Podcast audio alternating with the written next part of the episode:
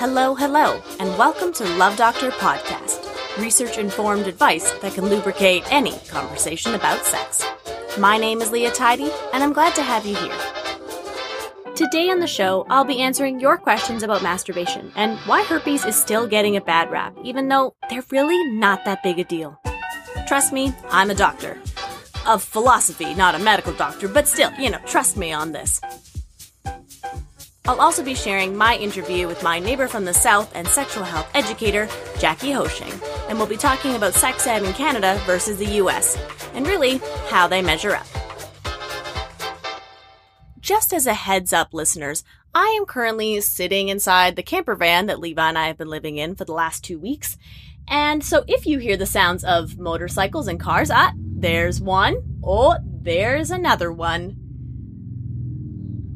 I have tried to record around them, but if you hear some sounds of traffic, my apologies. Hopefully I will be back in an apartment soon without all that annoying background noise. And now, back to the show. And a large garbage truck. But first, today in sex. If you've been listening to the news lately, you've heard about Trump's threats to ban TikTok from the U S. Apparently, using TikTok will give your private information directly into the hands of the Chinese Communist Party.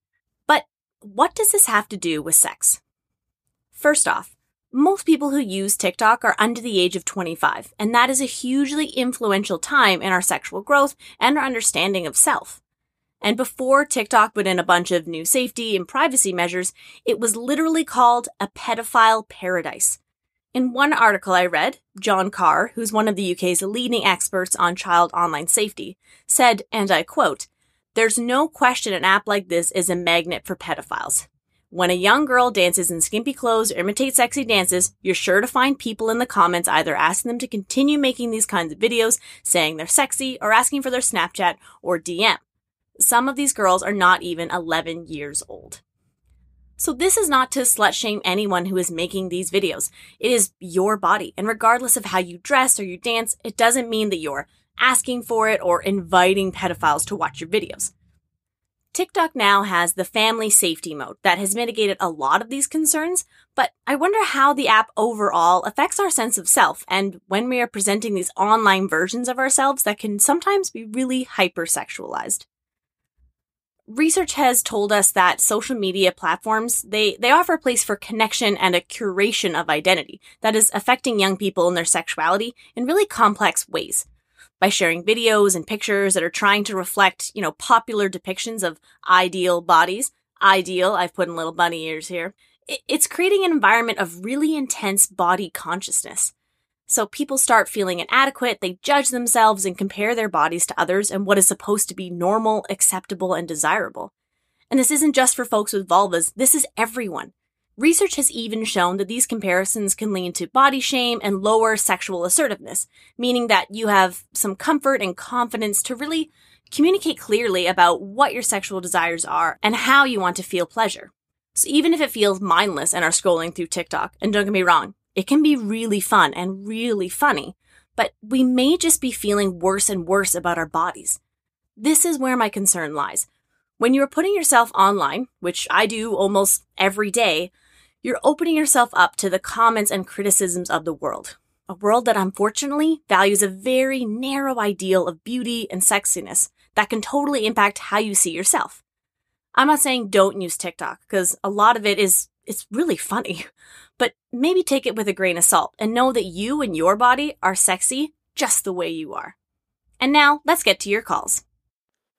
Hi, Leah. How are you? I am from Mexico, so I'm sorry for my English. I am twenty years old and I have a problem with masturbation. Every time that I do it, I feel so guilty and ashamed and dirty. I think I do it a lot, like five or six days a week. A few years ago, I quit porn. It made me feel worse and it was a huge deal for me. But in the past months, I started looking at pictures in Instagram or reading some kinky stories. I don't like feeling this way. Please help me. I know it is normal and healthy to masturbate, but I don't feel that way. So what can I do not to feel this way? How many times should I masturbate? Please don't say that it depends. Thank you for your show. I love it. Bye. My initial response is, how do you feel after you've orgasmed? Do you feel happy or a sense of relief or even release? I'm wondering if it's quickly replaced with feelings of shame, even though what's happening in your body hormonally, like after we orgasm, indicates that we really should feel great afterwards.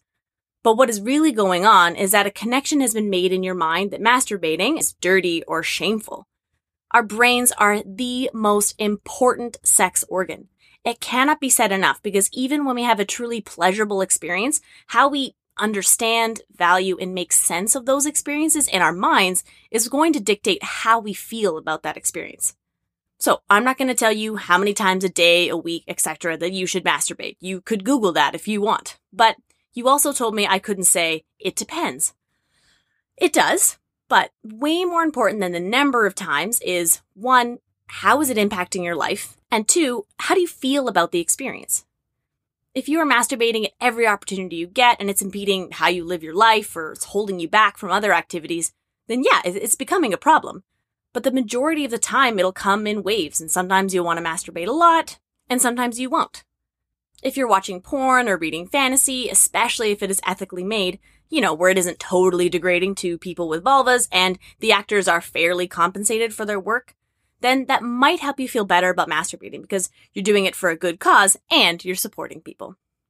But to my second point, how you feel about the experience is so important, and quite honestly, it might take you a long time to unpack why you feel this guilt and shame and to start reframing masturbation and pleasure as a positive experience. I believe that if more people masturbated more frequently, we would probably be happier and less stressed. Taking time for pleasure in a world that is demanding that we, we do more, we achieve more, produce more, it's actually kind of a radical act. Your feelings of shame and guilt are probably from how you were socialized in the world, meaning that the values that you were raised with, if there was any religious shame about sex in your childhood and youth, and even now in how you understand yourself and how you see the world. Unfortunately, we all have to deal with feelings of shame because for centuries, society has found ways to police our sexuality and bodies and how we should feel about it. So you are in for a journey, but I'm going to recommend one book for you to read. It's called Sex, the Second Edition, the All You Need to Know Sexuality Guide to Get You Through Your Teens and twenties by Heather Carina. If you're not into reading the whole book, but I would highly recommend it because I'm actually in the process of reading it now for my sexual health educator training, you can check out her website, Scarleteen, and there are some great articles specifically about masturbating. In fact, in the article that Heather writes, many people who masturbate regularly are often better sex partners when they are having sex with others. Of course, I have left a link to Scarleteen and to the book itself in the episode description, so go check that out. Now, my last comment is that right now in particular, you know, because we're in a pandemic, that the safest sex partner is yourself.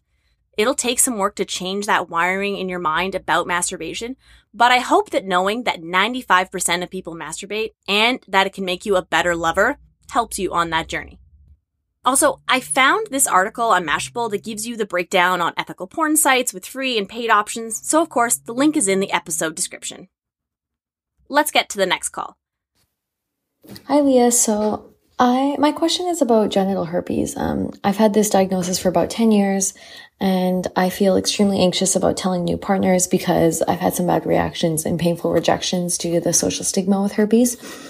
And I'm wondering if you can give some advice on the best way to communicate um, this diagnosis to new partners and how to just feel better about it. I find that the stigma is so much worse than the actual symptoms. Thank you. Bye. I actually received a written question about genital herpes as well as this recorded one, so I'm going to try to answer them both together. The written question is actually very similar. I'm just going to read a part of it now. I was diagnosed with H S V two when I was sixteen, and it was really difficult to cope with for a long time. People cracked jokes about having herpes, and I had zero confidence sexually for a long time. S T Is are a serious thing. People should always use protective measures. But I think there's a lot of stigma and shame that come with it that is unnecessary. It may prevent people from talking to their partners about it and hide their S T I. Luckily, I found a partner who accepts it and looks past it. I think it'd be nice to hear someone talk about it on a public platform. Caller, that's what I'm going to do right now.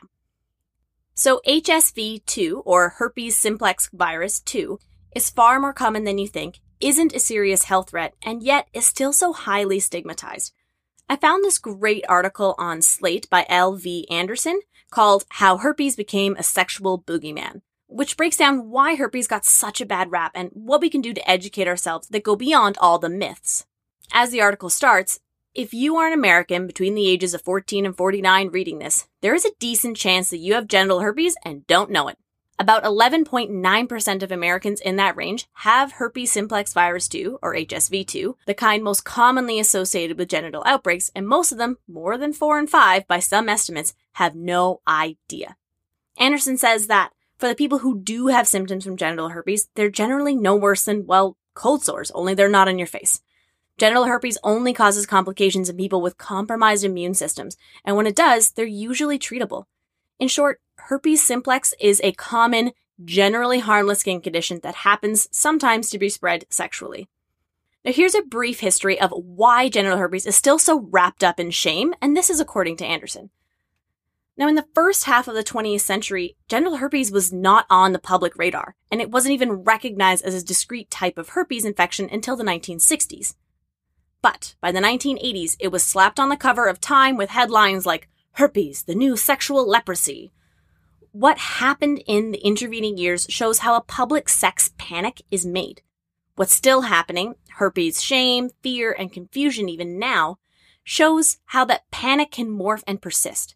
One of the oddest subplots of the stigma's endurance has to do with who's been falsely blamed for making herpes a boogeyman in the first place, and that is drug companies.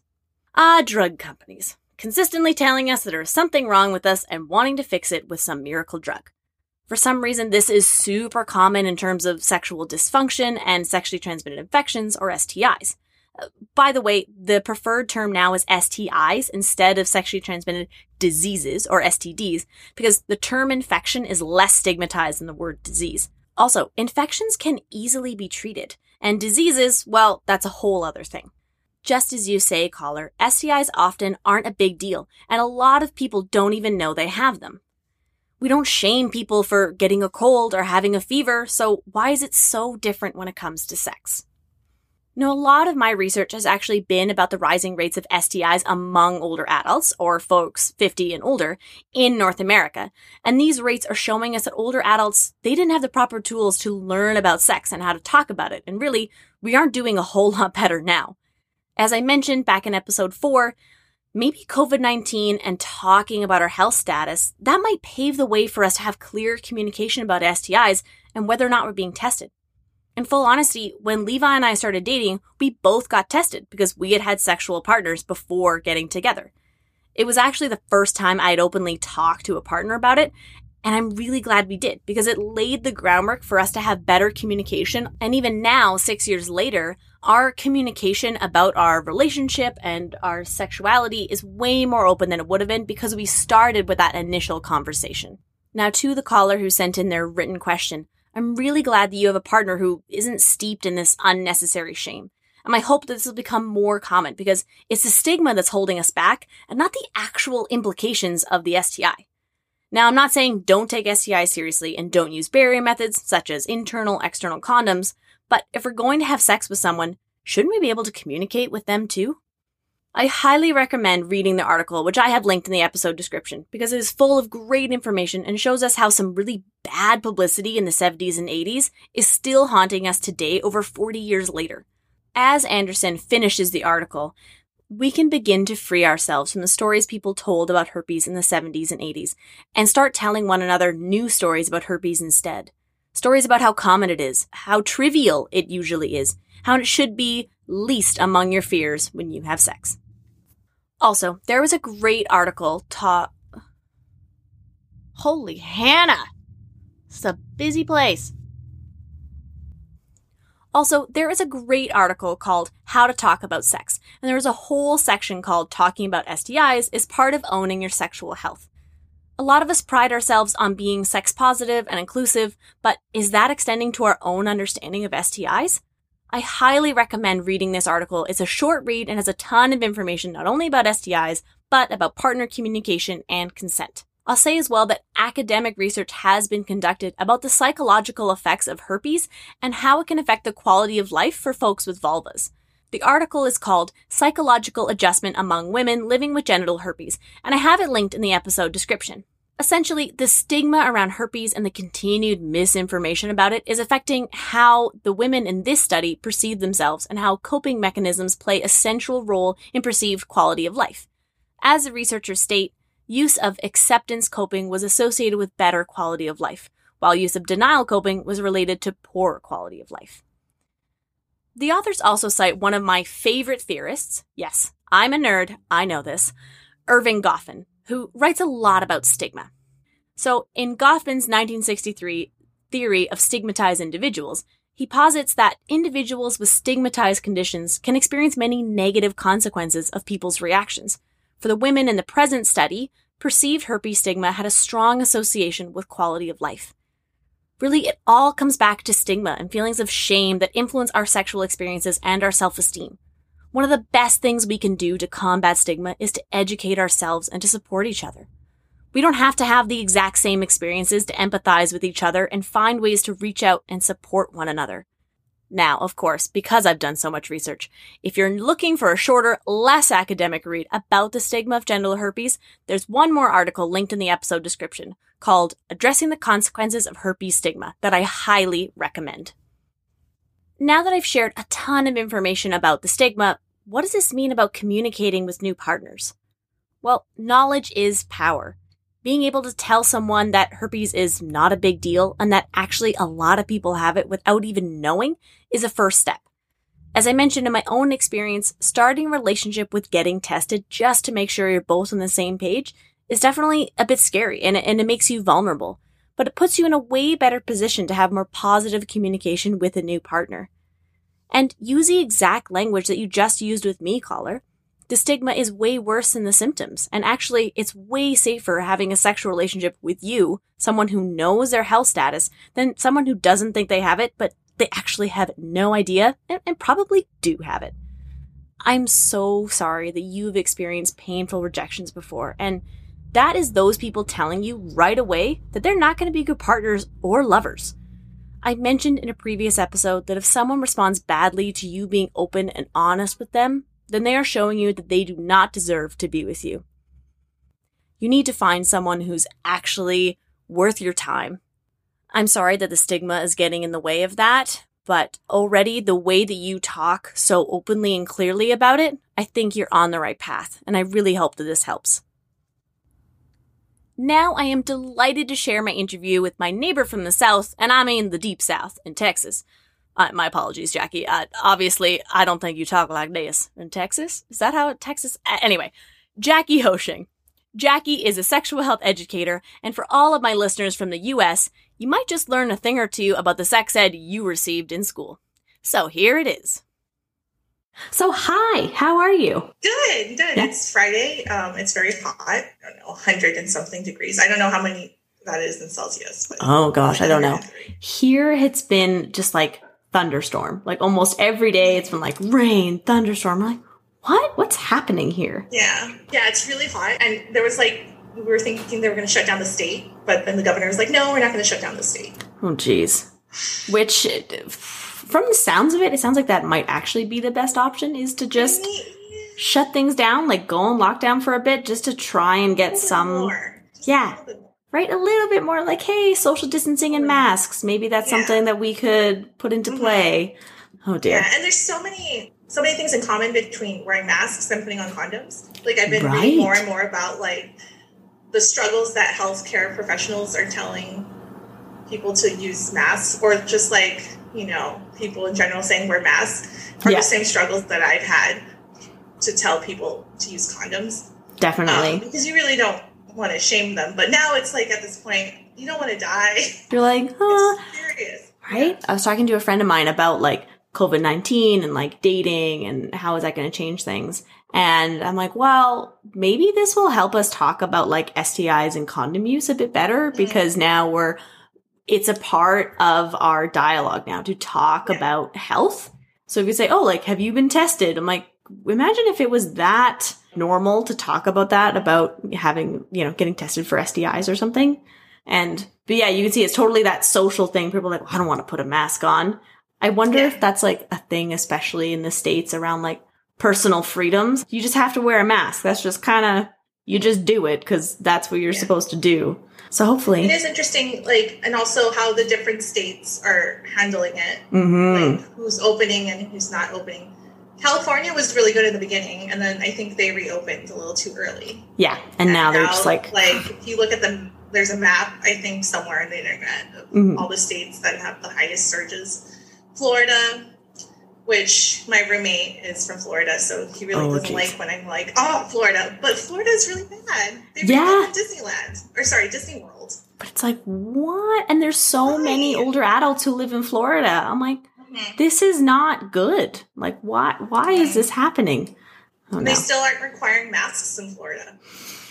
Oh, dear. So, like, do you want to introduce kind of what's your job, kind of what's your role? And then maybe okay. let's talk about how, how has COVID nineteen, like, changed that? Like, how has that altered okay. how you do your work? Mm-hmm. Okay, so I'm a community health educator, and I go out, well, before COVID, I used to, you know, go out and do presentations about birth control, S T I prevention, healthy relationships, mm-hmm. and a lot about consent. And now it's been a little bit more difficult because all the mm-hmm. schools went online, right. and a lot of the schools weren't prepared. So there's the digital gap or divide mm-hmm. in my area, which is a problem, too, for maybe some of the high schools that I would present to, because some students might not have access to stable internet. So mm-hmm. a lot of the school districts are helping with that, but there's just a lot of, like, so many barriers for folks in general to get an education, right? Mm-hmm. Now on top of that, it's um, the digital divide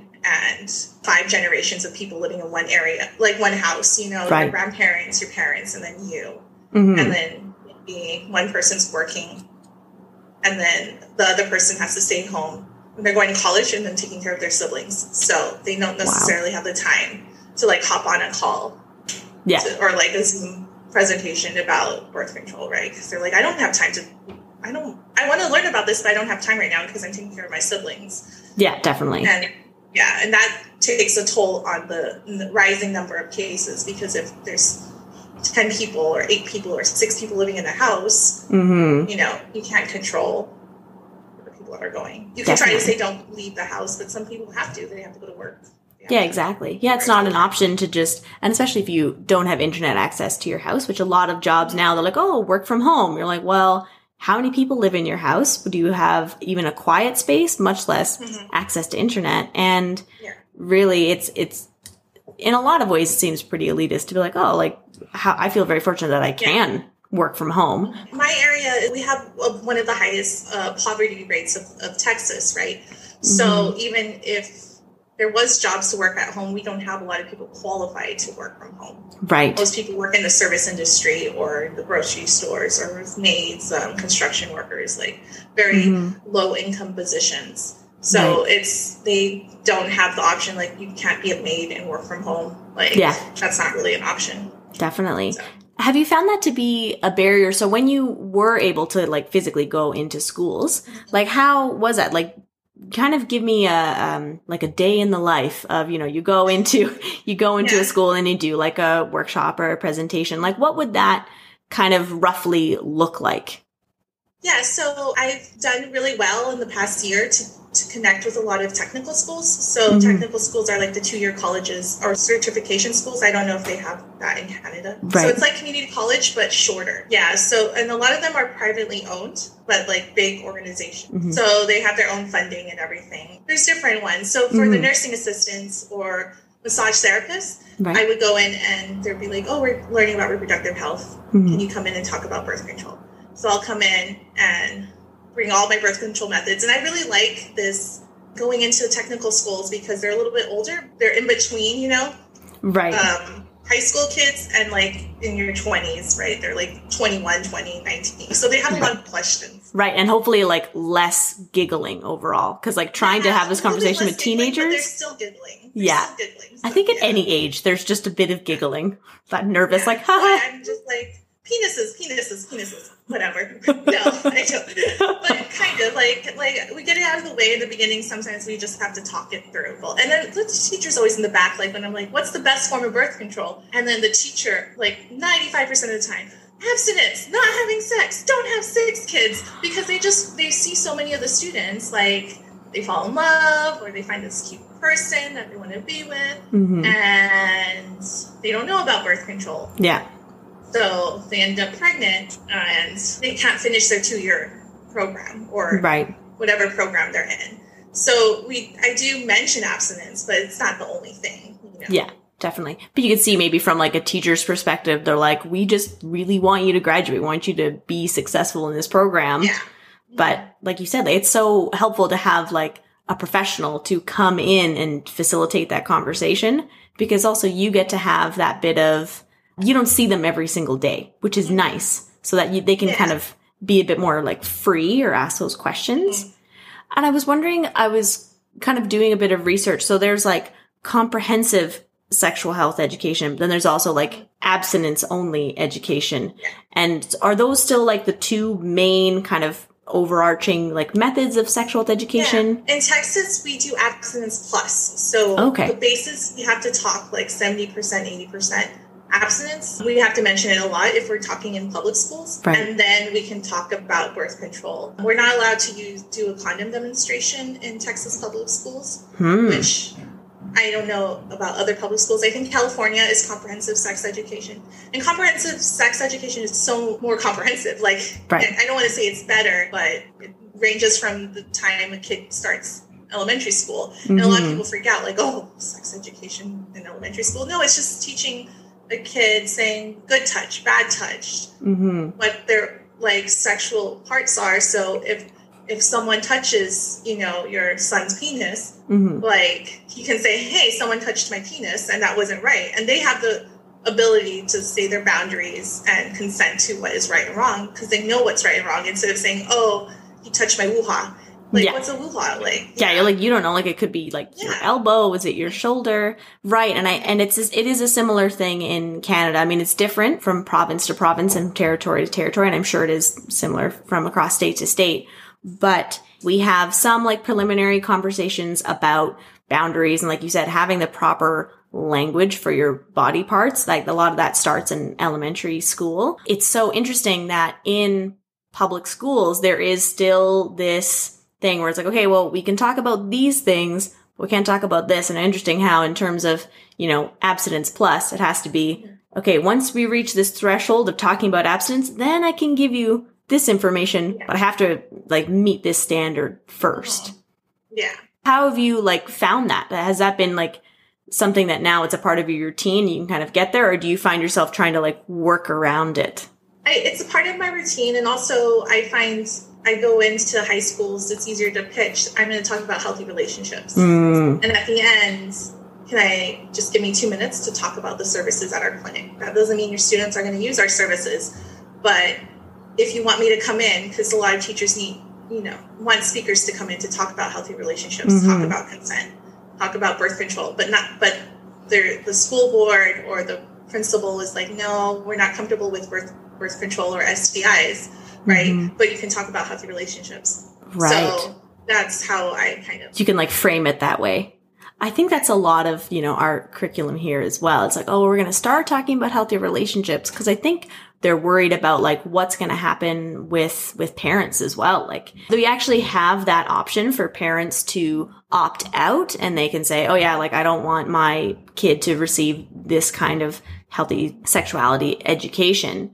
But what I found really interesting is there's a difference though in what parents cannot opt their students out of, their kids out of. So one of the things, as I'm not sure what it's like across Canada, but in, in British Columbia where I live, if it's related to human rights, then you're allowed to talk about it in the schools. So if you're talking about like sexual orientation and gender expression, like those are people's like rights, and they have rights underneath like human rights charters and things like that, and like code of conduct. So there's a way for, I think, teachers and then for community educators to be like, well, this is actually a part of our laws and our rights. So I'm, yeah, I'm going to be able to talk about it, but I don't have to necessarily talk about sexual health. So it's always interesting how sexual health is still so taboo, but we're getting more and more creative about how we talk about it, because you want, you want students and you want people of any age to have this education yeah. to have these resources, but it's the institutions which they're in, which makes it really hard to yeah. get the full information. And right now, the Texas State Board of Education, the ones who decide what textbooks we use in Texas, they're in discussion about how we're going to update our sex ed. Amazing. Um, I know. So I don't know what's happening with COVID, but there's two, a couple different organizations pushing for more comprehensive sex education. And it's really important because Texas is one of the largest buyers of textbooks in the United States. So if we oh. buy, hypothetically, a math book, right, then other states would be like, oh, they bought the math book, it must be good. So they right. end up buying. So we try to update and make sure we get the best textbooks. So right. hopefully with sex education, they update and it's good. Yeah. Well, that can become like the spark for change, and really smart that if you know that your state has that kind of sway over what other states are going to do, like that's excellent. You have this comprehensive sexual health education, either curriculum or textbook. That's awesome. And what a unique way to kind of get people. It's not like writing a policy. It's like, well, this is a textbook. And because we order so many, oh, maybe other people will want to yeah. order them, or maybe they'll be subsidized. Yeah. It's good if we pick the best textbooks, but because we're a conservative state and there's not much you need to do to become part of the Texas State Board of Education. You don't have to be an educator. Oh, really? You just have to be living in Texas for a couple of years and over the age of twenty-five and live in whatever area you are. So oh. anyone can, I could run to be part of the Texas State Board of Education. Interesting. It's a nominated seat. Oh, what I was also wondering is, so I know if you have to start with, you know, abstinence plus. So basically, like you said, mainly abstinence, and you can build from there. I'm wondering, does like pleasure or like intimacy, does any of that come into it at all? Judging by your face, not really. Not really. Um, so we, I live in a very conservative area. We mm-hmm. vote blue a lot. Um, right. As in we vote, we vote very, we vote Democratic mm-hmm. a lot, which you would think, yeah. But that it's it's but we're still very conservative. Texas right. is still very conservative. So if I can go in and talk about healthy relationships and birth control, like it's like we don't really want to push it, right? Mm, right. Yeah. Yeah. This is actually interesting story. A mm-hmm. kid was doing a project for one of the college prep high schools mm, okay. this past spring, and she said, "Oh, my project's on sex ed in, in schools. Can you come in and talk about birth control, anatomy?" everything, because we didn't mm-hmm. learn any of this, right? And I said, sure, send her the slides. These are mm-hmm. all from accredited sources. Mm-hmm. The anatomy is from accredited sources. The principal said no, because the female anatomy was just too graphic. And it wasn't really. It was just, this was the female anatomy. This is could These be a part of a biology class. This is the clitoris. It's not like you're making up the clitoris to be like, oh, I'm not talking about pleasure. You're like, no, it, biologically it exists. Look, there it is. It exists, and it's right there, and that's the main purpose of it. Mm-hmm. So we ended up not doing the project. And oh. she really was pushing for me to do this with her. And I mean, the amount of work we put in to put this together, it was a lot, and yeah. it ended up not happening. And then COVID happened, and I was like, oh. Oh, so, and that's so frustrating. I can imagine how... Right. Frustrating when you, like you said, you put in all of that work and you have a student who's clearly like interested and passionate about it being like, I don't have this information. And they reach out to someone being like, I, I want to have access. And like the school board or principal or whatever kind of shutting it down. And I feel like, I mean, that happens in Canada too, but it's, it's just so interesting how even if like one person says no, like you said, if you have one student who tells their parents like, oh, I learned about this today. Then you have angry parents on your hands where it's like, would you prefer they didn't have this information? And then that's, you know, teen pregnancy. That's yeah, S T Is. One of the highest rates in Texas, yeah. Right. I don't know if we're number one or two anymore because I don't know what the numbers are off the top of my head. But we are at least top ten in the state. Right. Yeah. Of teen pregnancies. And then in my area, we have the high, one of the highest repeat teen pregnancies. Right. We do have some schools that have actual schools for, for teen mothers and parents because their boyfriends can or partners, if they're going to school, can go to school with them. Oh, okay. To help them. Yeah. So it's a school just for, for teen parents. Right. Right. To have those resources. I actually did a, um, I've done a decent amount of projects at a, at a school in Victoria. It's very similar. And it's a school that's for a lot of it for teen moms, but then also for a lot of like gender diverse folks and folks that haven't really succeeded in the public school system, and it hasn't really been designed for them to succeed. So it's this alternative program. And I remember I went in and did this whole workshop about sexual health, but using theater to talk about it. And yeah. I was so nervous because these students were so woke, and I felt like, you know, I had, I had done my work, but at the same time, I'm like, who am I? Like, and, and, you know, very aware of the fact that like, I'm coming as a representative of the university. So I'm coming from this total place of privilege to be like, hey, let's talk about sex and using theater. And they're all like, who is this dork who's coming? they, they enjoyed it by the end. I think that's one of the things that I try and do, like as a facilitator myself, is to try and make myself look as like approachable, but also like if I'm going to ask people to do something like silly, like I will do it first and like totally elaborately, so that whatever they do, it's like nothing in comparison. So I'm just trying to like hold that space. What I'm wondering too is, what is the question that you get asked most often? Is there like one mm. that really sticks out, or is there like a couple? Yeah. One is this. What if I use two condoms instead of one? Oh dear. And I know sometimes it's just to see what my facial expression would be. Mm-hmm. Just like, no, just no. It's a waste of two condoms. Use one. Right. And you're good. Don't don't be using two. Oh my god. And then gosh. There's a lot of like, how effective are any of the birth control methods? Mm. So like, my girlfriend's on this, or I my cousin's best friend's aunt had the I U D and it fell out of her vagina. Something like that. Like right. Everyone has someone, someone, someone who was using something and they either got pregnant or it just didn't work, or mm-hmm. like they gained a bunch of weight. And so I just have to debunk it depending on the birth control method. So yeah, definitely. The, the, the two condoms one. Definitely. I feel like I even remember like when I, so in, in across Canada and in B C, like our sexual health education is like rolled into part of like our physical education and like planning or whatever. I still, I think I remember one of the students in the class asking that, like, so wouldn't two condoms be better than one condom? And I'm like, ugh. Like even at the age of like fifteen, I was like, no. Like, dude, that's not how it works. And I'm like, why do I have to know this? I don't have a penis. Why do I, like, I know this and you don't? It's like, mm. Oh my gosh, so sad. What I'm wondering too is, you probably, you see so many different people in a, in a day and so many and across your community. But if there was like one piece of like information or advice that you just wish everyone, if they didn't get anything else from the lecture, they only got one thing, what thing would you want them to to walk away with? It's okay to have a conversation about sex with a trusted adult that you feel comfortable with.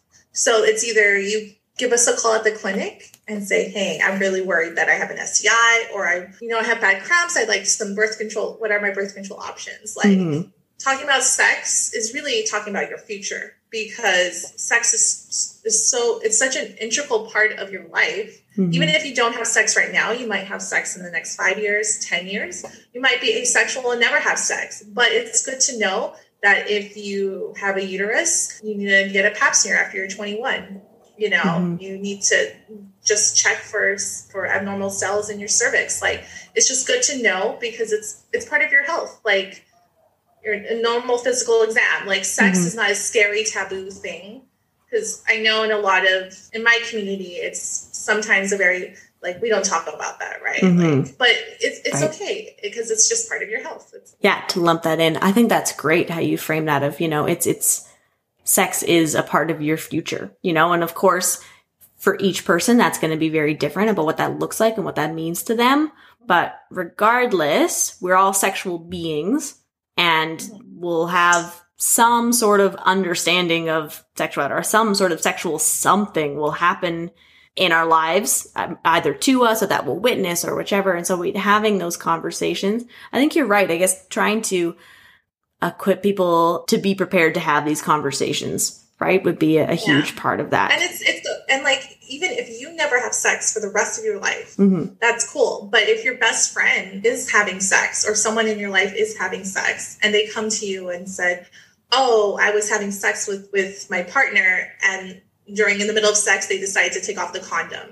And I felt really uncomfortable, but I didn't know how to tell them, hey, you know, that's not cool. Mm-hmm. Like, we need to use the condom throughout the whole time we have sex, because yeah. this isn't what I'm cool with. Because, you know, when we see so much in um, pop culture about sex, we only see the beginning part of like, oh, let's have sex. And then mm-hmm. at the end, when they're like, oh, there's like, yeah, in the middle, there's a lot of gray area where there's there should be conversation. And it's okay to stop and say, hey, you know, I know I green lighted this. I said this was cool, but this isn't cool. Like, mm-hmm.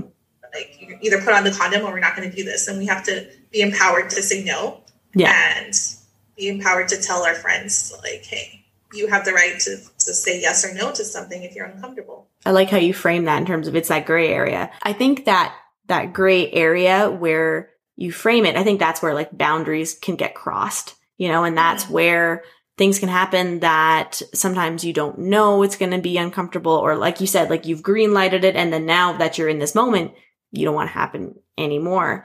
And yeah, yeah trying to, to be okay and be comfortable talking about that gray area before you're actually in that area yourself, I think is a yeah. huge, a huge part of yeah. that. And I, I, um, did a, like a pod, like something similar to this, like mm-hmm. a video um, conversation with someone from the university last week of sex in the time of COVID. Mm. And when we were talking and I was pitching the idea of what we were going to talk about, we thought this would be great because, you know, it's timely and everything. Mm-hmm. And I was like, just don't have sex with, with people that you don't know, that you don't live with. But if you do, this is what you do. But um, I do say there's like some questions you should ask before sex anyways, right? Mm-hmm. Like, what are you comfortable with and what are you not comfortable with? And you should find out also what the person is comfortable with and not comfortable with. Mm-hmm. And I know sometimes it's a little unrealistic to assume that everyone's going to ask the list of questions like, how many partners are you sleeping with right now? Mm-hmm. Right? When's the last time you got tested for S T Ds or COVID? Yeah. You know? Yeah. So these are like, I, but I think now is the best time to have these conversations, because you're going to yeah. have to have a lot of conversations before you meet anyways. So just slip them in. Like, yeah, what are we, are we, is this a one-time thing? Is it, are we willing to risk both of us maybe getting COVID for mm-hmm. this one time of having sex? Yeah. Not to shame hookups, but right now it's a very scary time. Mm-hmm. Like, absolutely. And we still don't really know, besides being in the same room with someone, how COVID is transmitted. Like it, it could be transmitted through semen. I mm-hmm. like things are changing. Yeah. Well, okay. And the research is all those articles. Like, yeah, it keeps on. Some are like, oh, it can be transmitted through semen. But and the thing that's too, is like, basically if you're close enough to have sex with someone, yeah. you're close enough to get COVID. So it's like, yeah. well, most likely they'll at least breathe on you, if not more, during this yeah. experience. Unless you're both wearing masks. Yeah. And it's just, you have to do a lot of things. Like if you do decide to have sex, like take a shower when you get in to the person's house mm-hmm. and then wear a mask. But there's so many other things you can do. And sex, yeah. sometimes it's just a conversation about a penis and a vagina, but sex is, is like a spectrum of different things, mm-hmm. you know, between Absolutely. two folks, three folks, one folk. Yeah. That's actually become one of my favorite like words. I love the word folks. At first I was like, I always said, hey guys, when I would come into a room, and now I'm like, oh, I really like folks. There's something about it that feels, um, I don't know, kind of cozy. Does that, yeah, yeah, I say folks a lot as like a gender neutral term. Mm-hmm. Y'all, because I'm Texan. Y'all, of course. So like, people would look at me funny if I did that here. They're like, uh, yeah. you're from Vancouver Island. Yeah, that's great. Okay, I have one little section that I've like prepared. And I, so it's like, a, it's like a little quiz. So it's like, but oh, it'll be, no. no, it'll be super funny. Don't worry. Don't worry. To people listening, I did not prep Jackie for this. I just like wrote up a few things, but what I was going to do is one of them is a true or false question. And the other ones are like, which country did this? Canada or the U S? Right? Yeah. So I think, I think you'll like it. Right? Okay. Do you want to, you want me to start with the, okay, I'll start with the first one I have here. Okay. So. Which country recently approved Nexplanon, a birth control implant that's placed in your arm? United Canada. Yeah, you're right. It's Canada. The United States has had it for like had way forever, longer. Yeah. We just got it in May of this year. What? May of twenty twenty. I was like, jeez. What? Isn't that crazy? I was like, come that on, Canada. Crazy. We're like, we're like, oh, we're so progressive. I'm like, mm, but are we? Right? Hmm. Okay. Uh, second question. S T I testing is free in which country? Canada.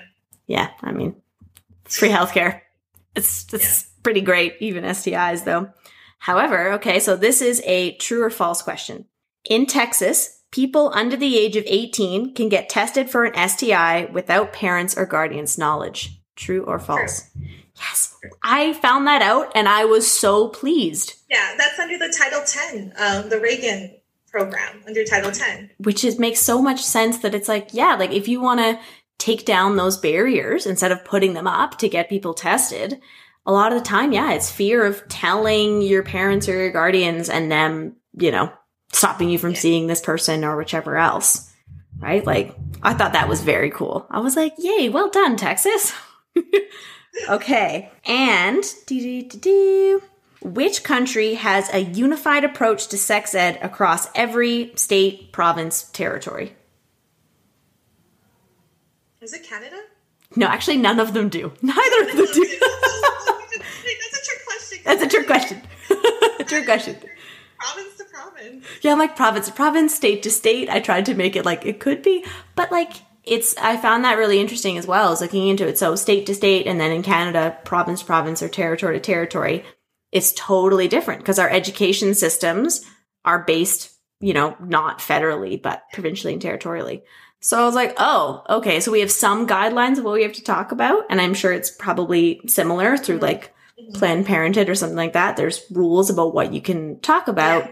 but nothing unified. So you think about folks from, you know, even from one community to another or one state to another, totally different education.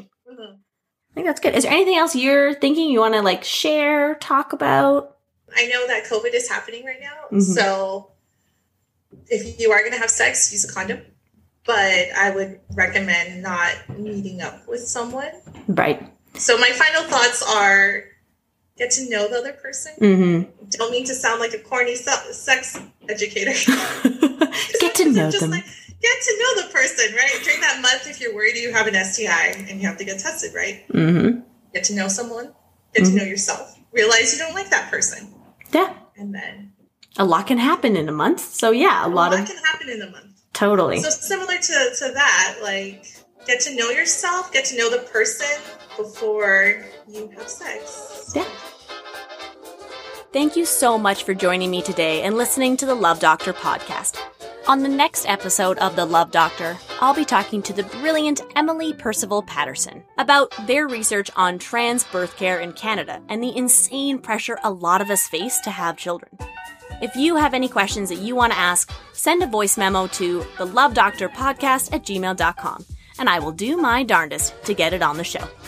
You can also check me out on Instagram or Twitter, and if you like what you're hearing, don't forget to leave a review. Till then, folks, stay healthy, stay safe, stay consensual.